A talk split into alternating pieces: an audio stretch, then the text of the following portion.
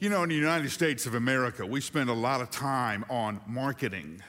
Uh, there are entire industries that do nothing but design the package that you will see when you go into the store. Believe it or not, there's a lot of science involved in this. What colors catch your eye? What the lines do to take your eye from where you are to the center of the product. What it is about the product that they want to emphasize. And as you would guess, there are people who have learned to, well, not lie to you. They just don't tell you the whole truth. So now there's a whole industry of people who expose people who use deceptive practices in their packaging.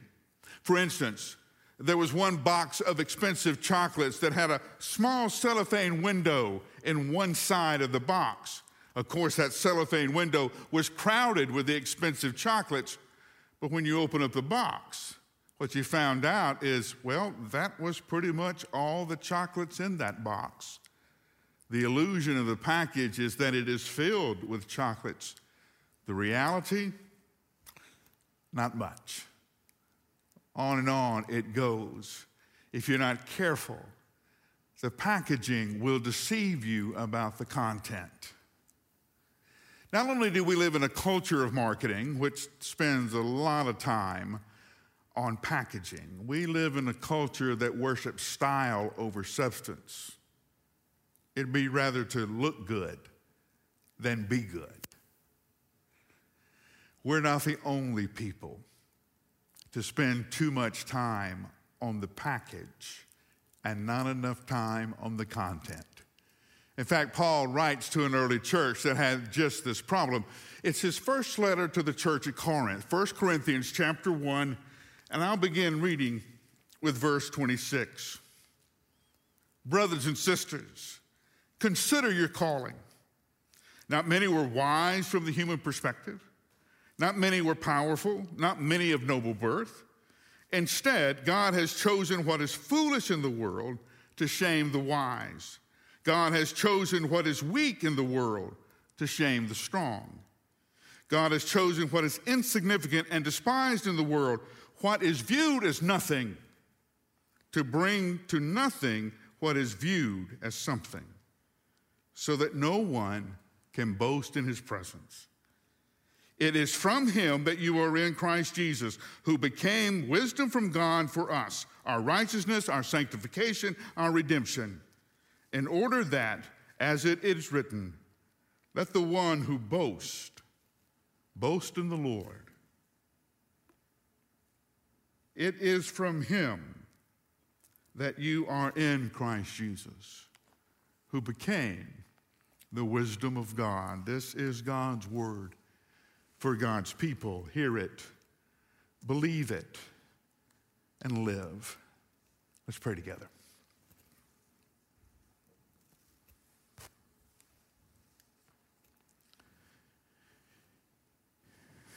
In this time where everybody is searching for hope, when everybody is looking to find a reason, we pray that your church, your people, will be filled to overflowing with the living presence of who you are.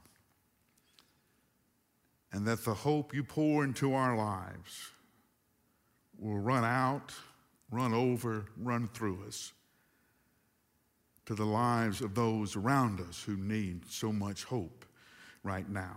And we pray this in your name. Amen.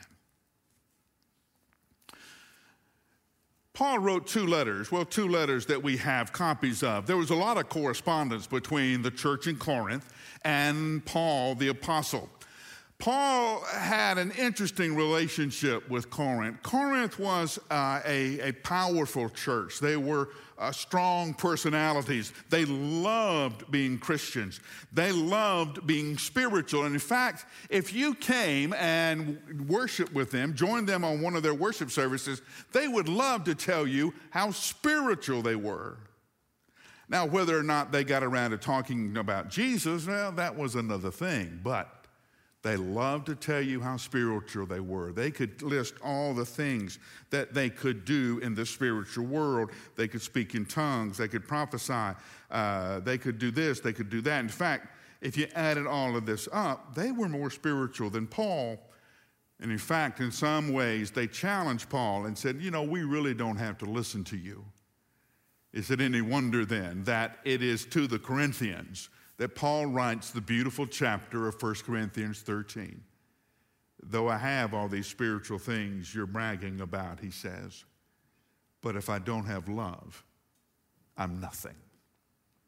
The packaging you're so proud of, Paul says, is nothing if the content is not real. It's not about the show that you put on. It's not about how much you look like a Christian. It is the content of your heart, the content of your life that comes from Christ pouring himself into you.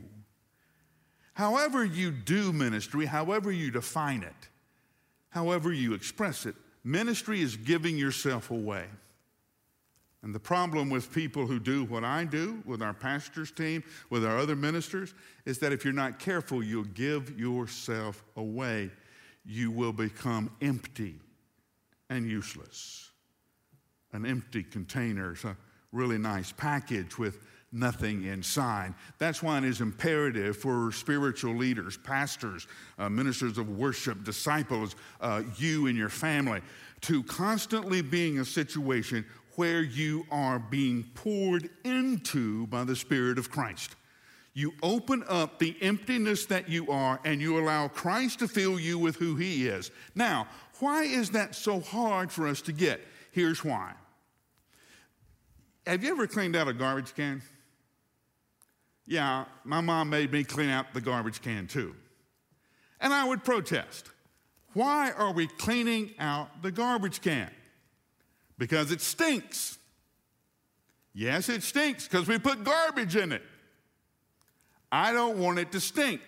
That made no sense to me, but if you know my mom, it was pointless to argue. So I would stand out in the backyard with the garbage can at a particular angle and the hose as fast and as hard as it could get the water out. And I would squirt and squirt and squirt and squirt and squirt and squirt and everything that had been stuck on the bottom of that garbage can would now come floating to the top. Talk about stink. Once more, I couldn't remember ever throwing some of that stuff away. I don't know where it came from, but the last thing I wanted to spend any time with was what was floating up from the bottom of that garbage can. In the same way, when Christ starts working in your life, when you realize that you have to have Him in your life and He begins to pour Himself into you, the first thing that happens is all that junk that settled down at the bottom of your life, it starts floating up to the top. Now, it has to do that for Christ to get it out of your life. But it is a painful and embarrassing moment, isn't it? To see all of that garbage that you have stuffed so deeply down come floating to the top and then finally be washed away in the river of his forgiveness. That's why a lot of us stop before it ever gets finished. Because when we're cleaning out the trash and Christ is filling himself, into, pouring himself into us, it floats to the top and we're embarrassed. We've tried to hide this stuff, we've tried to run away from this stuff. And now Christ brings it back up. Why? So you can remember. You know, sometimes when you go through a bad time, the last thing you want to do is spend any time looking back. You don't ever want to think about that time again. And somebody brings it up to you, say, hey, what happened last week? Oh, don't even talk about last week. I don't ever want to talk about last week again. And some of us don't ever want to remember how lost we were because it was frightening, it was humiliating. It was embarrassing when you hit bottom. When you finally realized that you couldn't do life by yourself, that you were going to have to have help. And you called out for Jesus however you did, and he found you. And he began to pour himself into you, and your life changed. And it changed so drastically, it changed so dramatically, it changed so thoroughly, you don't ever want to think about how bad it was ever again. But as Paul reminds us, it's not a bad exercise. Not to beat yourself up, not, not to, you know, remind everybody what a loser you were. No, that's not the point. The point is to celebrate how far Christ has brought you. I remember where I was. I remember what I did. I remember how it felt. I remember how I have blown every opportunity I have. And now I can tell you what Christ has done so that you understand that it wasn't your strength, your power, your intellect, your wisdom. Let anyone who boasts, Paul says, boast in the Lord. It is His gift, it is His work, it is His glory, His celebration, His fullness that has made you who you are. Don't forget that. Especially don't forget it now. When the world looks so messed up and so broken that when you watch the news or read the paper or talk to friends and you say, well, you know, this is wrong and that is wrong and that is broken and I don't know what, how to fix that. Did you hear what they said? Did you hear what they did? On and on the list will go until the point you think, I, I, I don't know what to do. I, I don't know how to fix this. And you begin to ask yourself, what can I bring to a world that's in such a mess? You want me to be honest with you? Nothing. Nothing. You can't bring anything. He has chosen the foolish. He has chosen the weak. He has chosen the insignificant. He has chosen, did you see what he said? the things that are not. Do you realize our God is so good, so powerful, you don't even have to be here at all for God to use you? He has chosen those people the weak, the powerless, the foolish, the overlooked, the forgotten to confound the wise, so that when anybody sees us, when anybody knows us, they praise God for what they see in us, for who they see in us.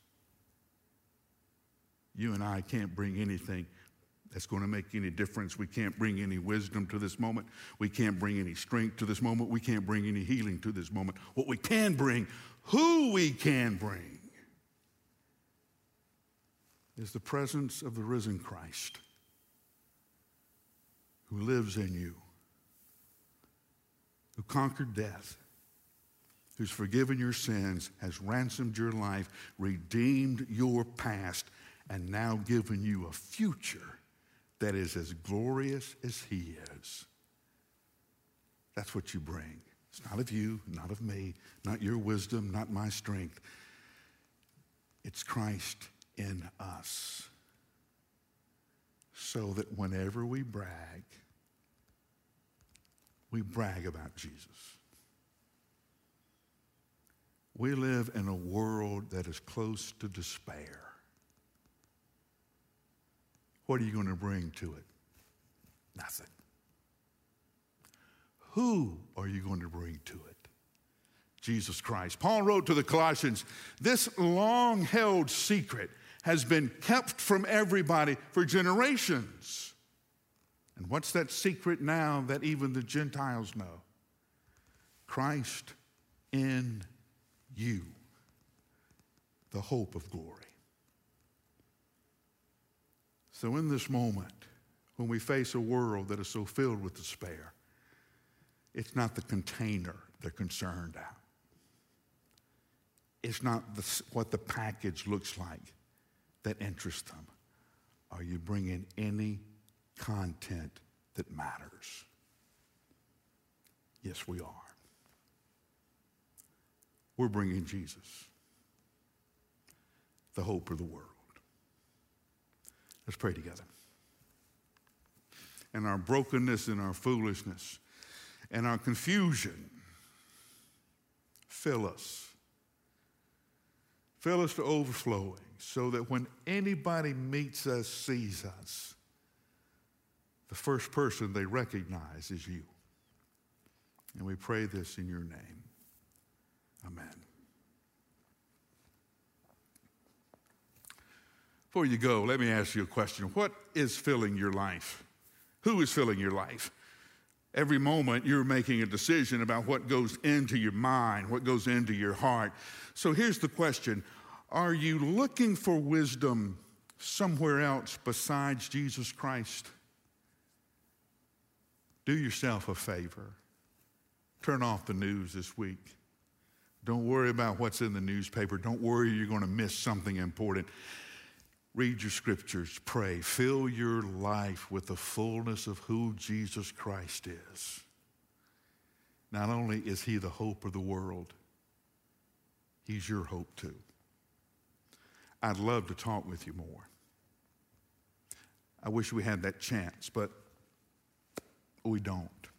But here's what we do have you can text connect to 623 623. Connect to 623 623 and we'll be in touch with you as fast as we can.